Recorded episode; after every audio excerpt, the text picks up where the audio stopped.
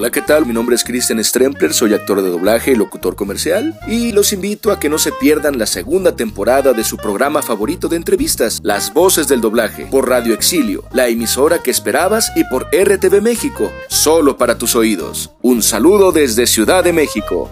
Nos vemos.